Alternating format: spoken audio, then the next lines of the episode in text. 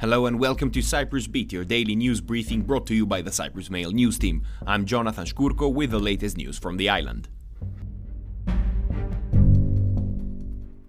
First up, Energy Minister Natasha Pilides has expressed caution over prospects for reviving EastMed pipeline. She said yesterday that even if the pipeline project kicked off immediately, it would not provide a solution to the energy crisis that Europe is experiencing as a result of Russia's invasion of Ukraine and the subsequent sanctions on Moscow.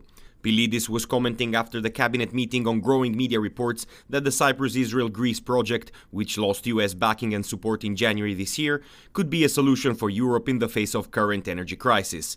But the pipeline would be more of a medium term choice for the EU as it would take around five years to be up and running, Pilides said.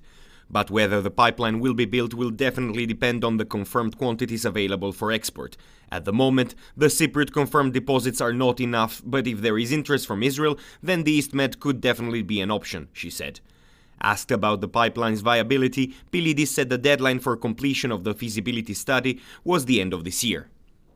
Elsewhere, House President Annita Demetriou unveiled the monument for the four Egyptians who lost their lives in the devastating fire that destroyed lives, businesses, and homes in the area of Odou on July 3, 2021.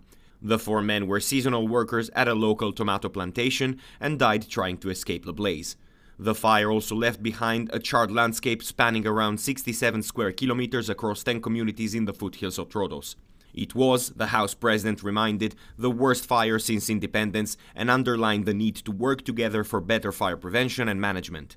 These were young, peaceful laborers a long way from home, working hard to provide for their families, Demetriou said. Back in July, the Council of Ministers allocated 95,000 euros to each family, plus an additional 35,000 euros for each of the victims' children. Their children will also be granted scholarships to universities in Cyprus. And in the north, a marina for yachts and related facilities will be set up in the area of the fenced off town of Varosha, according to Turkish Cypriot press reports on Wednesday. Avrupa newspaper said it was a decision of the so called cabinet and had been published in the official gazette on Monday. Avrupa claims the project is likely to be given to a Turkish company but did not provide further specifics. Recently, Turkish Cypriot leader Ersin Tatar said fenced off Varosha is no more, as that is its old name and instead it is now open.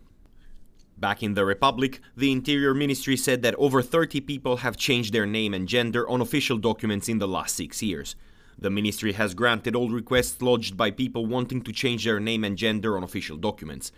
It also stated that the ministry is working with the Law Commissioner's Office on a new bill recognizing the right of individuals to define their gender as they wish without needing a psychological evaluation or gender reassignment surgery. And finally, the Journalists' Union on Wednesday said they had held a meeting with the government spokesman seeking more access to the palace and called for an end to a ban on questions following announcements by senior officials. The union wants the restoration of weekly meetings of senior editors with the spokesman, more frequent of the record briefings, and an end to journalists being banned from the palace during important meetings, and to the prohibition of questions after government officials make important announcements. But when government spokesman Pelekanos issued a statement later in the day, it was one of surprise, saying that journalists were not banned from visits to the palace and they were not prevented from asking questions following government announcements.